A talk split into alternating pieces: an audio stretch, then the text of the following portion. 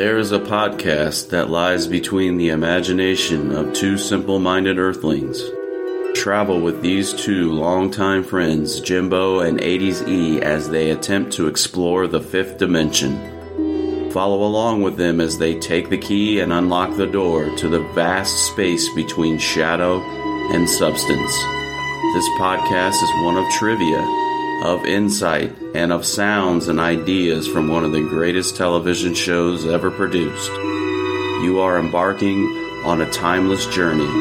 There is your signpost up ahead. You are entering the tragedy of cinema's Twilight Zone.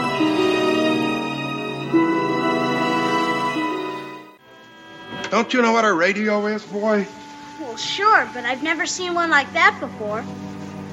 No one ever saw one quite like that. Because that's a very special sort of radio. In its day, circa 1935, its type was one of the most elegant consoles on the market. Now, with its fabric covered speakers, its peculiar yellow dial, its serrated knobs, it looks quaint and a little strange. Mr. Ed Lindsay is going to find out how strange very soon when he tunes into the Twilight Zone. All right, guys, welcome back to the Tragedy of Cinema podcast, the Twilight Zone series. I'm your host, Jimbo, and joined in person today in the Southern Layer. That's right, in the flesh, 80Z here to dive down into the fifth dimension once again. Right. Uh, today we will talk about episode 20 of season 2, Static, which is, yes, another videotaped episode, which after this we only have one more to trudge through of this terrible filmography, so. yeah, we hate those videotaped episodes. right.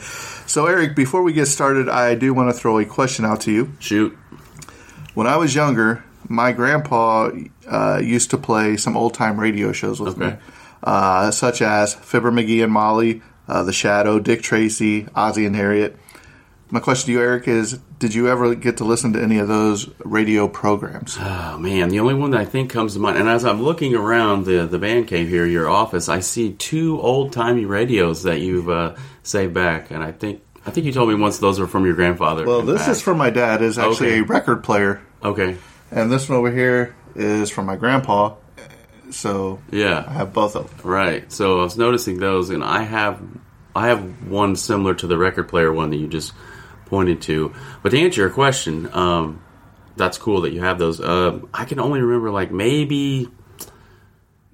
I don't know if I'm getting it mixed up with a Christmas story. Maybe a Little Orphan Annie. I might have actually heard some clips of that, and The Lone Ranger is the only thing that comes to mind that I, maybe I might have heard on radio. But other than that, no, I'm not familiar at all with. Well, there are apps out there on your phone that you can download and listen to some of those old, old time uh, radio sto- uh. Okay. shows, which uh, basically it's theater for your mind, um, which we find out in this episode a little bit later. Uh, so, Eric, if you want to go ahead and take away static, Sure, absolutely. Static. This is the Twilight season, the Twilight Zone season. Excuse me, season two, episode number twenty, and it's entitled Static, and it was directed by Buzz Kulik, and this was uh, written by Charles Beaumont, and the story was based on a story. Uh, from author OCee Ritch, and I think Jimbo, you got some information in your trusty companion there. I'm to throw it to you, and you were going to read a little bit of backstory about OCee Ritch, I believe. sure. So, static was based on a, story by OCee Ritch. What a name, O.C. I know that's interesting. Yeah, if you know, he could be OCD3 or something for Star Wars, but he was a friend of uh, Charles Beaumont, actually. Uh, he said the idea for it came uh, from a party given by Richard Matheson, attended by both Ritch and a fan of old time radio who performed bits of radio nostalgia. Quote, at, at the time, Ritch recalls, I think I said something like, hey man, wouldn't it be great if you could just tune in those old things? So I went home and I wrote a story called Tune In Yesterday. It was Chuck's suggestion that I make it into a Twilight Zone instead of submitting it as a short story. I submitted it to the Twilight Zone and they accepted it as a story on Chuck's recommendation and asked him to do a teleplay based on it. In reworking Ritch's story, though, Beaumont made substantial alterations. While the original concerned a middle aged unhappily married man who uses the radio to escape into the past, Beaumont's script deals with a sour, aging bachelor who lives in a boarding house under the same roof with a woman who might have been his wife had things not gone wrong.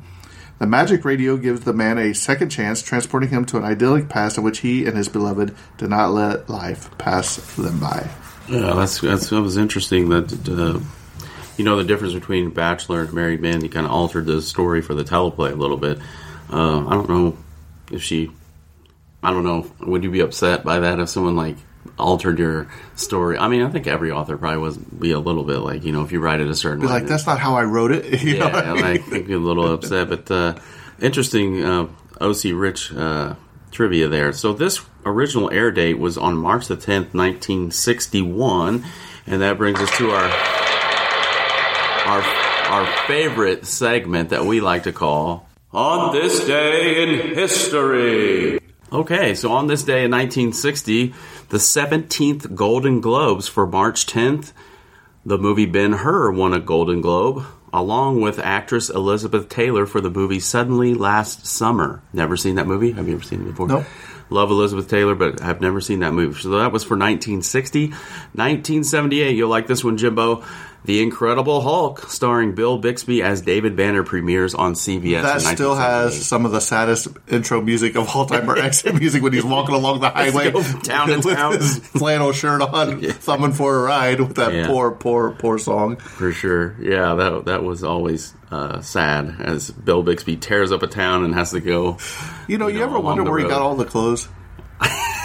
Every every episode after he ripped out of his clothes, he'd be wearing pretty much the same thing as he's walking down the road. Yeah. just a just an observation from Jimbo. Right, right. So 1978, OG Incredible Hulk, that one always sticks with me. But in 1997, Buffy the Vampire Slayer, created by Joss Whedon, starring Sarah Michelle Gellar, premieres on the WV, WB television network in 1997. So that's our on this day in history for March the 10th. That's a good TV show. Have you ever watched it? No. Uh, well, that's one of Carl Todd's from the Evil Never Dies podcast Yeah. uh, favorite TV shows. So Yeah, shout out cool. to them. But yeah, uh, I've never actually. I might have seen pieces, bits and pieces of. Uh, the, well, Eric, it's on my Vudu if you ever want to go down that rabbit hole.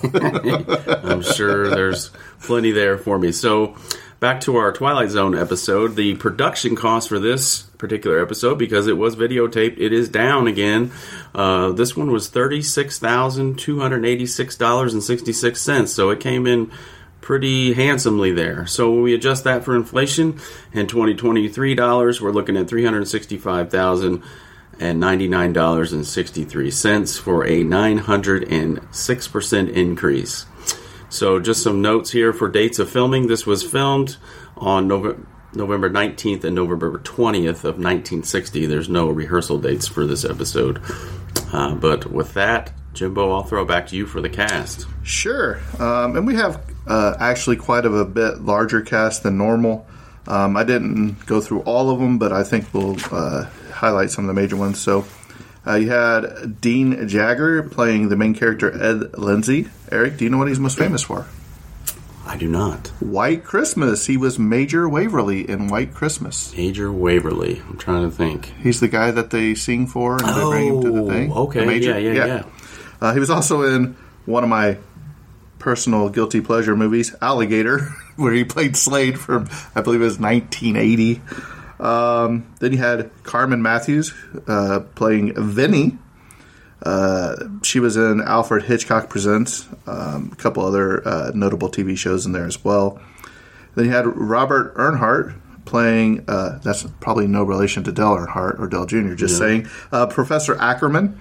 Uh, Eric, he was in 310 to Yuma in 1957. He was in Andy Griffith. Andy Griffith, where he played Malcolm Tucker and William Foster. I, I, I threw it in there just yeah, for you. that was one of my 'cause I- favorite episodes. How did I not know? uh, we say that about every episode we come to about Andy Griffith. yeah, though. love it. All right. Uh, Arch Johnson, uh, who played Roscoe Bragg. Uh, he was in The Sting in 1973. Alice Pearce played Mrs. Nielsen. You may probably the most famous role she ever did was Bewitched, where she played Gladys Kravitz, the neighbor from Bewitched. You know, Mrs. Kravitz is peeking through her window again. Uh, then you had Clegg Hoyt, who was the shopkeeper. He was in 13 West Street in 1962. Stephen Talbot, the boy. Uh, he was in uh, Soundtracks Music Without Borders in 2012, but probably most famous for Leave It to Beaver, where he played Gilbert, which Oh, was right. uh, Beaver's best friend. Mm-hmm. Uh, you had Lillian O'Malley, who played Miss Meredith. Uh, she was in The Twilight Zone, uh, not much else. Uh, Pat O'Malley, you know, and I didn't really find out if they were related. Lillian O'Malley, Probably but she was uh, He was Mr. Llewellyn. Uh, he was in Invasion of the Body Snatchers in 1956.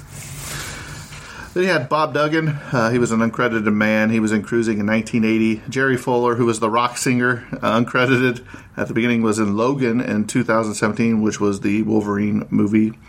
Uh, you had Eddie Marr, the real estate pitchman. Uh, he was the, in the Glass Key in 1942. Jay Overholtz was a man number two, uncredited. Uh, is in the Twilight Zone. Of course, Rod Serling in his famous cameo doing the narrator self-hosting. Then there's a girl in the commercial. I guess it's the one smoking the cigarettes. That's Diana Strom. She was in El Dorado in 1966. And then, yes, uh, last but not least, as the uh, radio announcer uh, and making one of his first appearances on TV, you have the great Bob Crane, uh, probably most notable for Hogan's Heroes. All right, thank you. And that is your for that. cast. Extend, yeah, you are, you are correct. That was an extended cast, probably one of the bigger ones we've had so far. Let me jump to the plot for this episode. Ed Lindsay, one of the tenants at Vinny's boarding house. Let me stop right there. Does it ever say? Because I looked this up in our credible material. It says it's Vinny's boarding house, but I don't ever remember them referencing the house as hers. But I could be wrong. But I digress. Let's move on. One of the tenants at Vinny's boarding house longs for the days when radio was a medium of entertainment. Digging out the old radio from the basement, he carries the this unit up to the top uh, floor to his room and plugs it in. He soon discovers that the broadcasts of the past are coming through the speakers. Every time he tries to get someone else to listen with him, however, all that comes through the speakers is static. Vinny, his old flame, believes Ed is getting sentimental for the past during their romantic days, but 20 years later, they apparently missed their chance. So, as we open the uh, episode, we open in a parlor, or pardon me, in a parlor or like a living room type setting, and there's just like a bunch of people. All our large casts, many of them are just like sitting around watching TV in the room, and uh, Lindsay, Ed Lindsay, and the professor are like playing checkers, and you can tell uh, this jumps right out at you very early that Lindsay is like this crotchety old man, and you know um, the professor's not really paying any attention as they're playing checkers, and you know he beats them. He beats them really easily and kind of slams the board down, and he gets up and he like walks over to the TV, and he basically thinks that all the people in here are mindless idiots, Well- basically watching TV all day. Well, long. but if you watch them, if you watch the people, they just look like zombies sitting there. They do. They do. So, So it kinda fits with Fast the- forward to 2023, you have a kid, you plop them down in front of the TV, and they're just mindlessly wandering down those cartoons or TV shows or whatever. or their phones. Right. Yeah, their phone. I could I could see how that is. And someone made a point. I was listening or reading something uh, about this episode. Um, you know, radio wasn't that far removed when this episode was aired. You Right. know, you figure 20, 25 years tops. I mean, radio was the form of entertainment that you would have in the home. You know, you know, most people, if you were of some means, probably had one in their living room or whatever in the 30s and 40s. So, you know, that was a that was a relatively it wasn't that old of a, a form of entertainment or whatever. So you know he's you could tell he's obviously frustrated. He gets up and changes the channel a couple of times, and um, you know he gives a kind of a lecture slash speech to all the people. Um, and then he, he kind of gets frustrated finally and stomps out of the room. And then the next scene we come to, he's in the basement, and uh, he he comes to a well, you can't really tell at the beginning, but he comes to a big pile, and on top of the pile is a picture, and he holds the picture up, and it's a picture who we'll come to see later is of Vinny, his love interest, and himself in their younger days, and uh, underneath this, looks like a blanket or a cloth or something. He discovers his old radio. And then he has a conversation with the boy in the window. the I like how he just pops his head in there. Yeah. Hey. and he says, "What's that?" And Lindsay says, "This is a radio, boy," or something like that, you know. And then um, shortly thereafter, they, they kind of have a little discussion. Uh, the, shortly thereafter, the camera pans behind the radio, and we see Rod in one of his more creative entrances for his intro. but once again, I think his audio sounds off to me. Oh, really? I didn't notice it as much um, on this one, but right, but you- 22, it was really obvious. Yeah, it's just it's just not It's a little bit off to you? Yeah, Okay. Um, so he delivers. I like how they, you know, yeah, I like how they introduced him into the episode. And this one is kind of cool how the camera work was done. So Rod gives his monologue, and then uh, the boy, uh, the young boy, actually assists um, Ed Lindsay and taking the radio upstairs. I like how he puts the boy on the bottom of it. You know what I mean? Like- Right. But do you actually do you actually see the boy carrying it upstairs, or do you just see the feet? No. That's why I'm saying I don't Yeah, they probably. I don't know. see. You won't see it. You'll just see his feet. You just see him. So he has a brief conversation with the professor and Vinny at the base of the stairs, and then, yeah, well, you see the boy's, you know, lower half kind of. If that's him, though, really you tell know if it's saying. Him or not, but it doesn't show his face. But uh, so the boy gives him the assistance up the uh, stairs. And they have that conversation with the professor and Vinny, and then the next scene is in the uh, the the boarding room or the bedroom of uh, Lindsay. He puts the radio in place and then unceremoniously dismisses the boy and gives him some pocket change. Tells him to go buy a switchblade. Yeah, tells him, stating, "Go out and buy yourself a switchblade," which kind of threw you. And I'll, I have some trivia on that line in a second, but um, actually, I'll just go ahead and give it to you now. That was my first um, thing as a as it pertained to this episode. Um, the scene where Ed Lindsay tells a young boy to go out and buy himself a switchblade and handing him a pocket change was not approved by CBS, who asked Houghton uh, that the the line be replaced with an alternative, suggesting the boy go buy candy or a remote control toy. But apparently, they must have left it in and. You know, they were just going to deal with the uh, after effects if they got fined or whatever. But so, yeah, that was an, uh, an odd and interesting line. So, um, he goes over Ed Lindsay. He tunes in the radio and bangs on the top, you know, to get it to the oldie station.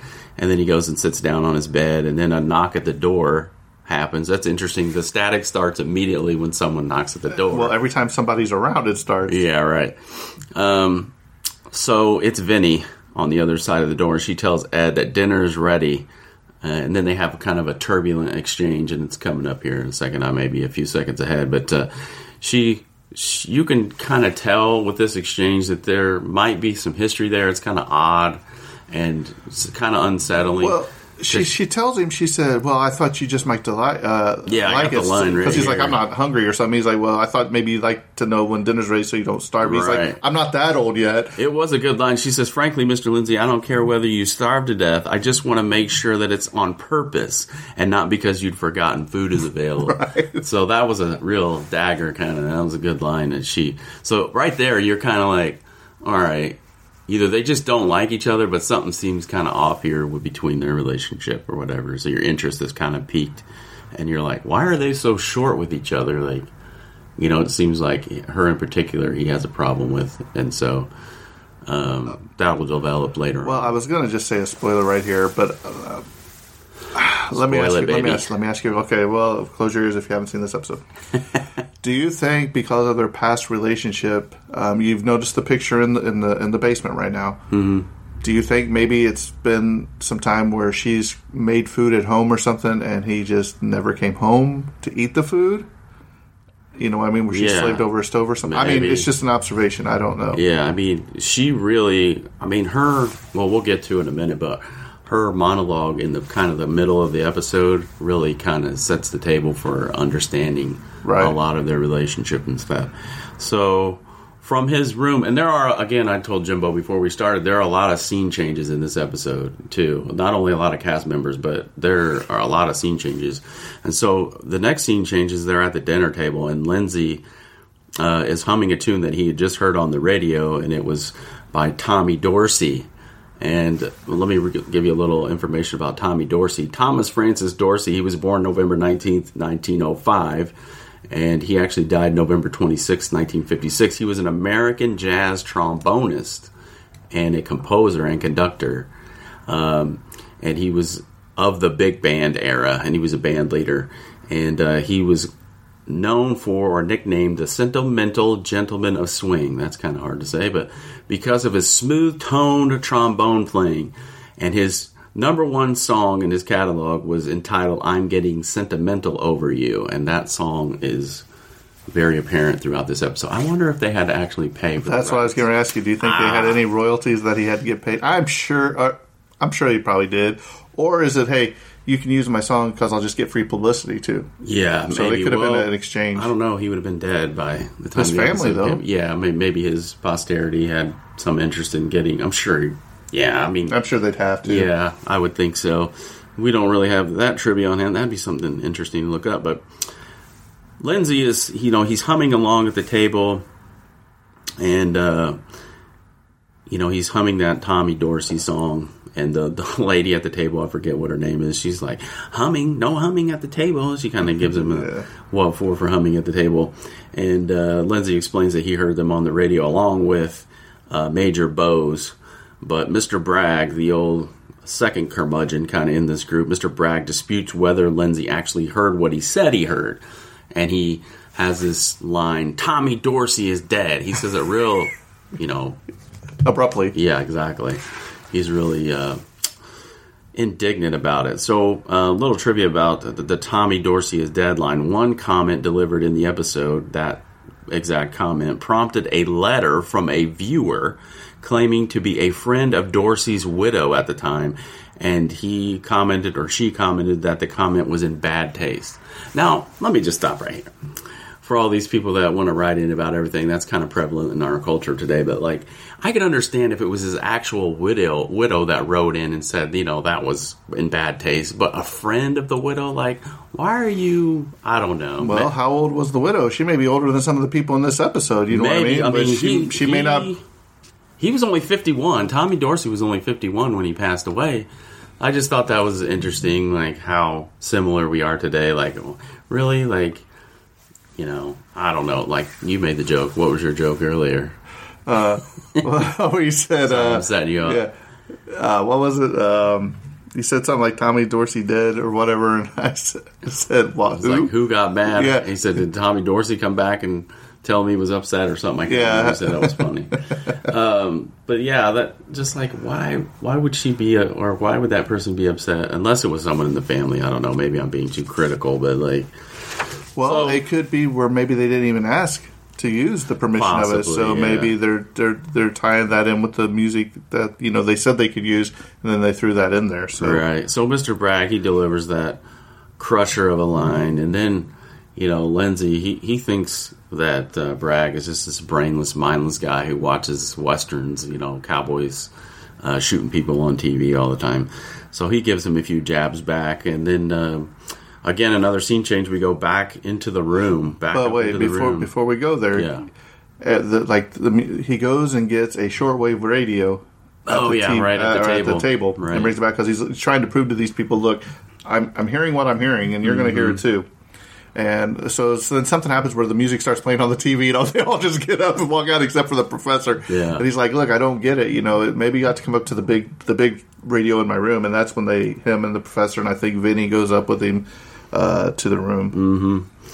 Yeah, he he can't get the radio station, and there is some you know discussion back and forth about because uh, you know Tommy Dorsey's passed away, and obviously back in the 30s and 40s it was all live radio, and then there's some discussion about well they had videotape or not videotape, but they had some taped audio, and so him and Bragg go back and forth um, uh, with that as well. So. We're back in his room, and uh, Vinny and the professor actually come up to the room with him and it only produces static once again. So Lindsay decides that he's going to call the radio station, which is WPDA, and try to get some answers as to why maybe you know they're having transmitting trouble or something. He doesn't know. So he learns from the phone operator's supervisor that the station has been off the air for 13 years. And then Vinny in the room chimes in. It isn't listed on the radio section either. She's looking at a little um, Right. like a I don't know, like a booklet or something, or maybe the newspaper, and she's saying it's not listed as one of the radio stations. However, I got some trivia on WPDA. The station that Ed hears on his radio, WPDA, is fictitious. However, just five years later, in 1966, WPDA was licensed in Jeffersonville, New York, and the station still broadcasts as of uh, 2022. So as of last year, it was still a a live. Um, Well, I thought maybe it stood for the, you know like uh, World uh, Public Display of Affection, Yeah, just based upon just based upon the, call letters, yeah. Well, not just that, but just yeah, just based upon this episode. Um, but something we must talk about is when he does go to put the old quarter in the phone to use, mm-hmm. like half the wall moves with him when he goes to pick up the receiver. Right. So you can see where you can see sometimes when the Twilight Zone takes shortcuts. yeah, kind of like uh, what was the thing you noticed in uh, Flight 33? The the the pegboard wall in the, back of the airplane. Well, and let me ask you a question. This is a boarding house, okay? Why wouldn't they have a landline? Why would they have to use a uh, pay for a phone if they're paying rent at the boarding yeah, house? unless the the uh, landlord decided that they didn't want to pay for calls and they stuck in a payphone and made all the So does the landlord have to use the payphone the too? patrons. Uh, yeah, I don't know. That would be odd. Well, in 1960, would people have two phones in their house? Maybe if you had a. This looks like an older, like Elizabethan type house with, you know, big two, three story type house. Maybe there are multiple phones. I don't know, but yeah, probably a, a reason for, you know, the landlord to make a few extra dollars. But uh, so we're back in the room. They call the radio station. Um, so then the conversation moves into the hall. I think we come to next, uh, and uh, Vinny and the professor are kind of in the hallway, and she asks him, "Do you really think he heard those programs?" Speaking of Ed, and the professor says, "Well, Vinny, I believe he thinks he did." Um, and so they, they have that conversation in the hall. And then the next scene change, amongst many, I think I'm up to like number eight now. We're back in the parlor of the living room, and Ed says he finally has the station tuned in, and he tells uh, Vinny and the professor to come quick. And then, of course, Bragg is like, "You're just gonna hear nothing but static." And I'm I'm skipping ahead a little bit, but uh, so he, you know, he tells me he thinks he's got the radio station finally. And uh, oh, let me back up. I missed an important, a very important part. Um, when Vinny and the professor are up in the, the room and they end up leaving, um, Lindsay hears a, a speech that comes on the radio from FDR. And it comes on, I got some trivia about that. I don't want to skip over that. Um, so at, at one point, Ed's radio begins playing an address to the nation from Franklin Delano Roosevelt. This is the opening of one of FDR's famous fireside chats, a series of programs in which he spoke directly to the American people over the airwaves.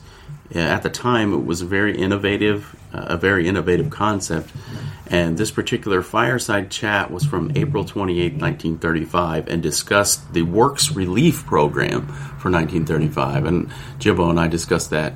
We were like, I didn't, I thought maybe it was just like dubbed in, or they, they, you know, invented something or created something to sound like FDR, but it was an actual clip from the actual fireside chat. So I thought that was pretty interesting. Now, so from there we go to the parlor. Talked about that. Then we come back up to the room again. They're still, they're still looking like zombies down there watching TV. Yeah, and he comes running down like, "Hey, I got it! I got it! Come back up here." Right, right. And then Mrs. Uh, Nielsen says he's gone completely psychological. and then, of course, when they get up there, Ed loses the station again. And then um, there's some conversation um, with the professor and all three of them. And then the professor leaves. And then this is where uh, Vinny sort of gives her uh, long stand, probably the crux of the episode, the long uh, monologue as to the nature of their relationship and how they've gotten to where they are, and that he's the crankiest, crotchetiest old man she's ever known, but she understands because she is too.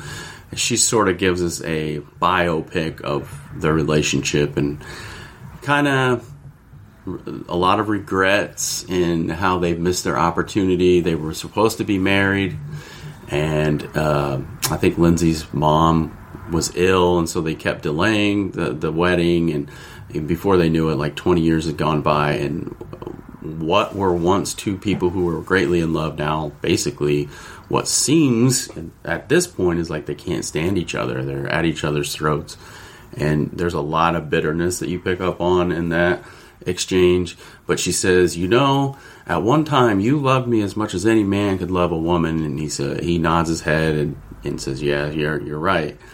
And that's kind of one of the problems, and I'll just point it out right here with this episode is you don't really have that flash or aha moment like in the Twilight Zone where you know a lot of people get redeemed you know when they have that realization and there's a kind of an arc in their character where you know at the, that that would have been a great time for you know there to be dialogue or monologue or dialogue where he goes you know what you're right and I'm going to change but he never has that realization Well, he makes the statement, "Look, you think I'm ding dong, I'm crazy." Right. She's like, "No, that's not what I think at all." You know what I mean? So there has to be something there that that's transpired. You know what I mean? Yeah, because uh, so far you can see if you, you're a fan of the Twilight Zone, you can see how the Twilight Zone so, somewhat punishes people and then they'll deals out justice, and then other people it sort of you know redeems or gives them grace or whatever or helps them along, and he kind of gets rewarded at the end without even kind of that realization. It Just, but we'll get there in a second. But um, I just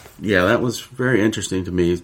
Um, so they lost their chance at life together. Vinny explains they had 20 years, and then eventually, and that just goes to my point. Ed just gets mad and tells her to get out, and he tells her to get out of the room and let me alone. Let me alone. He doesn't want to be bothered with any rediscovering of Do, the past. do you think it's because he knows he messed up and it hurts him to talk about it? Probably, yeah. I mean, that would be a, a really good explanation to that. And you can tell both people. It, it really is kind of sad. It kind of pulls on your heartstrings at this part of the the episode, and you know, it doesn't look. It looks like they're never going to be able to get back. But uh, and this this actually goes on. The scene goes on for quite a minute. But uh, the next scene we come to after this exchange in the room, uh, Ed comes in and he's delivering groceries. All right, he's kind of he's happy. He's got some pep in his step, and he delivers groceries until he discovers that the radio had been given away to a junk dealer, and he becomes incensed. He's like really angry. So then, um, the next scene we come to after he discovers that the radio is gone because I mean the radio is like his whole life. It's it's his link to the past and when he had happier memories, and so when that's gone, like he's irate. So he leaves They gave it to what the local the junk dealer, Yeah. right? So Jimbo, you had an observation where we we go to the junk dealer Oh, yeah. and uh, the basement. Right. So, um, to me, now I, I may just be foolish here, but knowing the Twilight Zone and their cost cutting ways, I do believe that the the basement at the beginning of the film is the same as this junk dealer uh, store, I guess. Because he, you see him come down the stairs and everything again. So, um, I think it's very interesting. I think it's probably the same thing, just I think junk too. moved around. Yeah, I would say so too. So he buys the radio back for ten dollars, right? He he, which I don't know, that's probably a lot for that day and that old of a radio. And I like what he says is, and if it doesn't work, Right. you'll pay. you and everyone else will pay. Yeah, there he's he's really incensed at that point. And then um, the last scene of this episode, if I can just sum up kind of quickly, is we're back in Ed's room for the final scene, and then this is the I guess you would call it the Twilight Zone twist, if you will. But they're they're back in the room, and Vinny walks in, and we see that they both have been transported back in time, twenty years. They are both young, and it looks as though they have a second chance in the Twilight Zone, and all the radio programs. You know, Vinny knows them by heart, and when they come on, so yeah, she's like, yeah, it comes on this time every day. yeah, they look very different, and it, you know they've been transported uh, back in time for what seems to be a second chance. Jimbo, you got any general trivia over there? I know you do. Uh, I'm gonna, I'm gonna, I'm gonna throw this um, uh, thing from my trusty companion book uh, in right here, uh, talking about the episode. So it says, uh, "Static is a loving remembrance of something dear that is gone." In his book of nostalgic essays, Remember, Remember, Macmillan 1963, Beaumont wrote, The world of radio was real to us. There are squirts and small fry today who will soon be as old as the us of then, and I know some who haven't turned a radio on in their entire lives, which we can testify to that right now. Our kids. Um, I try to tell them what it was like, but they don't understand. They can't believe I'm talking about the little plastic box in the kitchen that plays rock and roll and gives us the news. And I'm not sure I believe it either.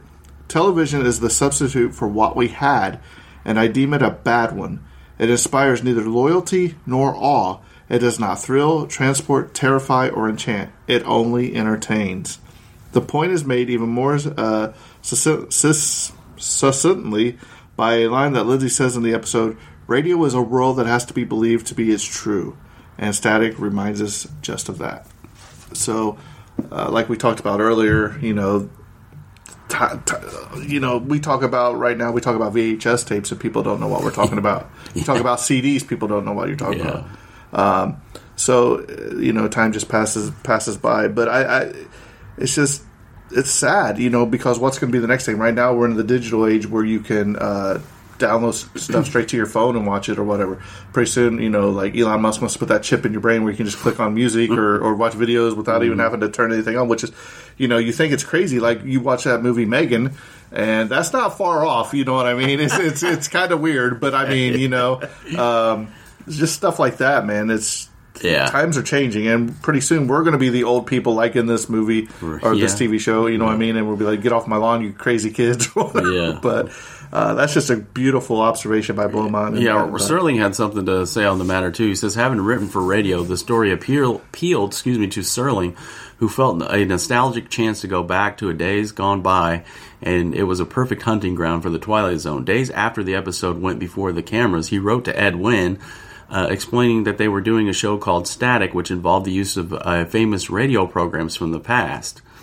And since the fire chief, which was uh, I think a radio program that Ed Wynn starred in, he said is uh, Serling said uh, referring to the fire chief. He says to Wynn, it's an integral as well beloved part of memorabilia of time, and it is essential that it be included. So, in addition to your permission, I wonder if you would give us or tell us where we might obtain records or transcriptions of your old radio shows. He's speaking to Wynn here. Wynn replied by phone, explaining to Serling that while he had no problem with the Twilight Zone featuring sound clips from existing recordings, recordings, he himself had none in his possession.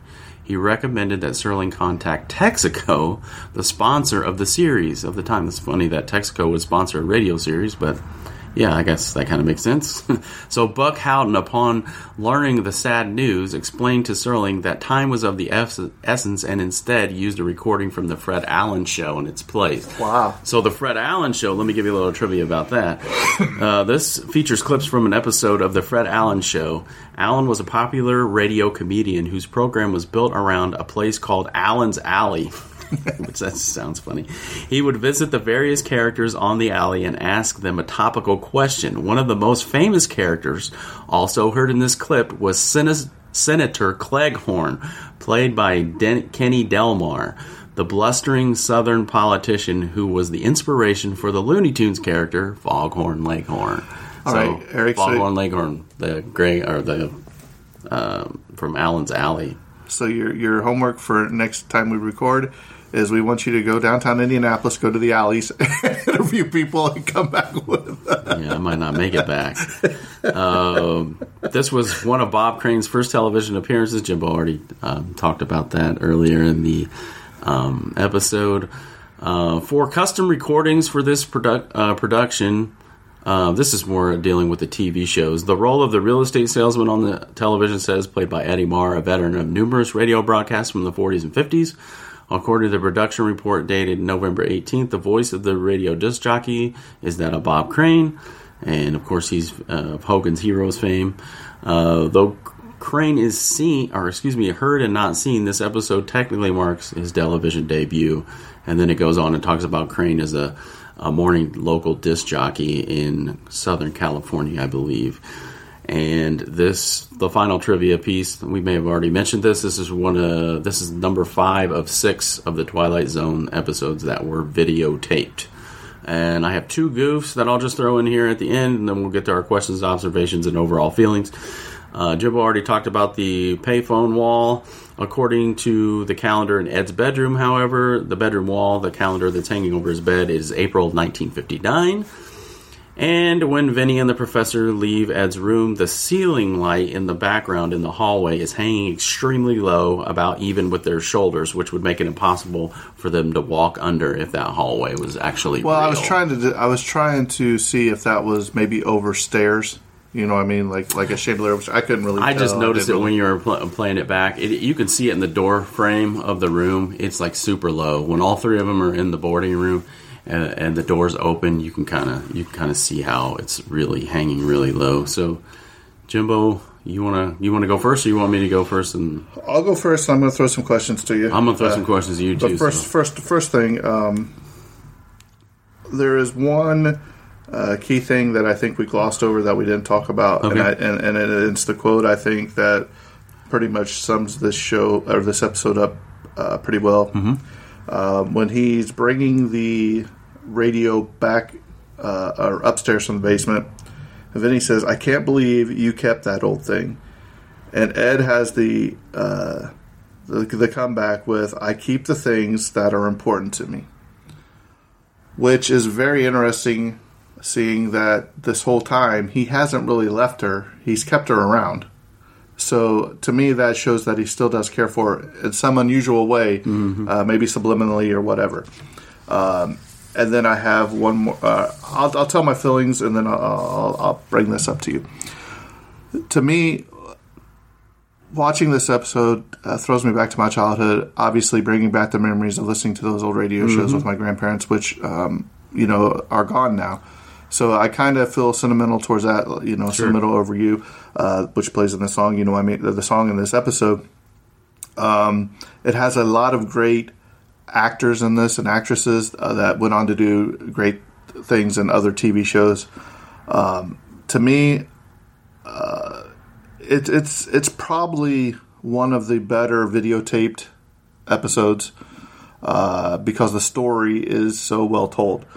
Um, with that being said, is it going to win any awards? Probably not. Is it going to win any of the tragedies? In my opinion, at the end of the season, probably not. Is it going to be in my top ten? Probably not. But it was okay. Um, so with that, I'll probably give this about a seven out of ten, um, just for the fact that it does hold your attention. It makes you think. My question to you, Eric, is, is is of this: Do you think that the people at this boarding house are all suffering from a mental illness? And I say that because do you think that the professor was actually a professor or was he only a professor in his mind? Like like you know, like um let's say what what was the uh was it um I think it was the, there was the movie uh, The Dream Team. I think with Michael Keaton that I watched, where Christopher Lloyd thinks that he, he's a uh, doctor, you know, and he's in there with Michael Keaton and a couple others, and he's like, uh, "I'm going to tell tell the, the doctor on you and all that." And he's always taking notes like he's actually a psychiatrist or a doctor. Um, and the reason I say that is, why would a professor be in the boarding house with these people? Because everybody turns to him for answers like professor do you think he did this professor do you think he did that to me it's a boarding house these people are probably poor okay if he's a professor of something he's not going to be living in this boarding house but he's almost like a doctor professor like a psychological professor. And i think that you see that not only does ed have some uh, mental issues, maybe Alzheimer's, you know, because she she even Vinny even states, look, you know, because he's like, you think I'm cuckoo, you know what I mean? And to me, that makes and then Vinny's obviously kind of got some mental issues going on from her past with him as well. You have the one guy that's like Tommy Dorsey's dead or whatever, you know, and he's just a weird dude altogether. And they all sit around that TV and they just all focus on the TV. You know, they're they're like zombies, like this, like they're medicated. You know what I mean? So to me, um, and then you know, you you take away his TV. Uh, which is the one thing that's bringing him. Maybe he's relapsing, or maybe it's drawing him back to the past, which they're trying to break him away from to get him better. Um, that is my observation from this episode. Now, I could be totally wrong with that. It could just be a Twilight Zone thing. No, that's why we do this. We Right. read. We read So- really deeply. Into Well, these. well, uh, that's that's the one thing that stuck out to me because you know the professor's there, and I'm like, because every time there's an issue, hey professor, come up to come up to my room to listen to this radio. Hey professor, let's call the radio station. Hey professor, and then Vinny's like, hey professor, do you think he's? Hey professor, hey professor, hey professor. You know what I mean? So to me, that's I don't know if they're all in there, and it's like a a, a group home. Uh, Yeah, you know what I mean? That was one of my So, observations too. Like, um, I'll throw it. I'll throw it to you, Eric, and let me get your thoughts on the episode, and then I- you can answer that as I well. had one of the similar observations. Like, why would someone live in a boarding house for twenty years? You Right. know, You know, either you, you they're, they're kind of halfway. I wouldn't call them halfway houses. That's more up when you get out of prison. But like, usually you don't live in a boarding house for twenty years unless you are, you know, poor or you know you can't, you don't have any means or you or like you just stated, you have some mental maybe disability, or you're physically unable to ta take care of yourself. It's almost kind of it's more along the line of a, a, nursing home or a group home of sorts. But I kind of went a different route, and I don't think this plays out. But initially, when I started watching, I thought maybe the boarding house, everyone in the boarding house was already dead.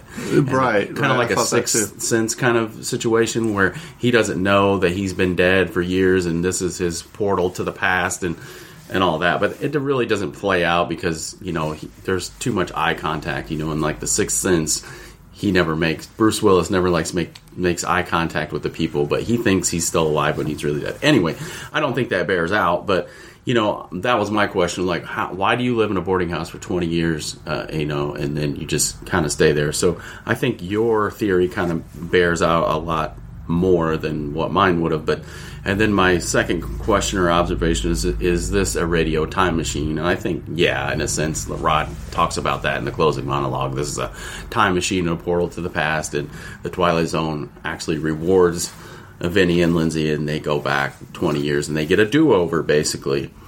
And just my overall and if thoughts. That, and if that's true, if Vinny and them go back 20 years, does everybody in the house go back 20 years?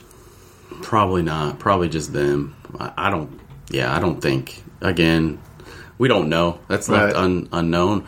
But uh, I, I, would say just probably just them. But you know, it kind of for the same reasons. It, it, the nostalgia part and uh, grandparents and all those things are very similar in, in, my estimation. I remember my my grandparents had one of those big record player slash radio things with the sliding top. I mean, oh, it was a piece of furniture in it's the room, heavy, and it was in the room that you can't go in. Only adults sit in that room. So, uh, yeah. Um, but for the same reasons, and also just like personal personal reasons, like everybody wishes they, whether in a relationship or uh, just on a broader scale, or maybe even particular with a, another person, someone that you were interested in, you wish that you could go back and maybe pursue that relationship and to have a do over, and things might turn out differently. I think everybody probably has that at some point in their life, so it speaks to that part well, of. Well, let me ask you a question: too. Do you think Vinny was actually in the room with him at the end, or was it all in his head? Because he always he always wants to go up there and he wants to play the radio and it takes him back to that time and, he, and he's genuinely happy. Like you remember when he walks in with his right. groceries, he goes oh, he's humming and everything. he's right. just going upstairs happy. And Vinny even says that you you are like a younger man when you go back, and it's always around the time of when their anniversary would be that right. he gets really angry and mean and crotchety and starts complaining and snapping at everybody. So yeah, I think that correlates and you know, I think that correlates. That's that's a human thing. Like you know, I think everyone. I mean, it'd be hard pressed to find somebody that didn't have a some sort of regret, whether it's about a relationship or, or an event in your life or something that you wish that you could do have a do over or pursue that girlfriend or boyfriend that might have turned into something else, and you just you missed your chance. And uh, time and life moves on, and unfortunately, in real life, you don't get a chance to do have a do over. But thankfully for Vinny and um, Ed, they they got a do over. So that's kind of a nice ending. And with that said, I probably again I would probably give it like a six point five or a seven. Again, no big Twilight Zone twist. Uh, it, it's it's really heartfelt and it's a sentimental episode, but I wouldn't say it, it was upper echelon. But it was it was really good. It was pretty good. I would leave it at that. And uh, with that, I think we can probably wrap this up. So, if you got any closing comments, um, no, that, that, that, like I said, this is the probably the one of the last. There's one more videotaped episode that we can struggle through and get done, which is a really weird one. Uh, it's really really creepy. So, uh, but yeah, thanks for listening. If you want to follow us on the social medias, the Tragedy Cinema podcast on Facebook, uh, we have a lot of fun in that group. Um, you can follow us on TikTok. I do a little bit of TikTok now and then to be like one of the kids. I want to make sure I don't have time pass me over. I got to keep up with this generation. so, uh, if you'd like to reach out to us, we are the training, uh, the tragedy of cinema uh, at gmail.com if you want to email us. So, with that being said, I think this episode's coming to a close, and that's a wrap. And cut. Around and around she goes, and where she stops, nobody knows. All Ed Lindsay knows is that he desperately wanted a second chance, and he finally got it. Through a strange and wonderful time machine called a radio in the Twilight Zone.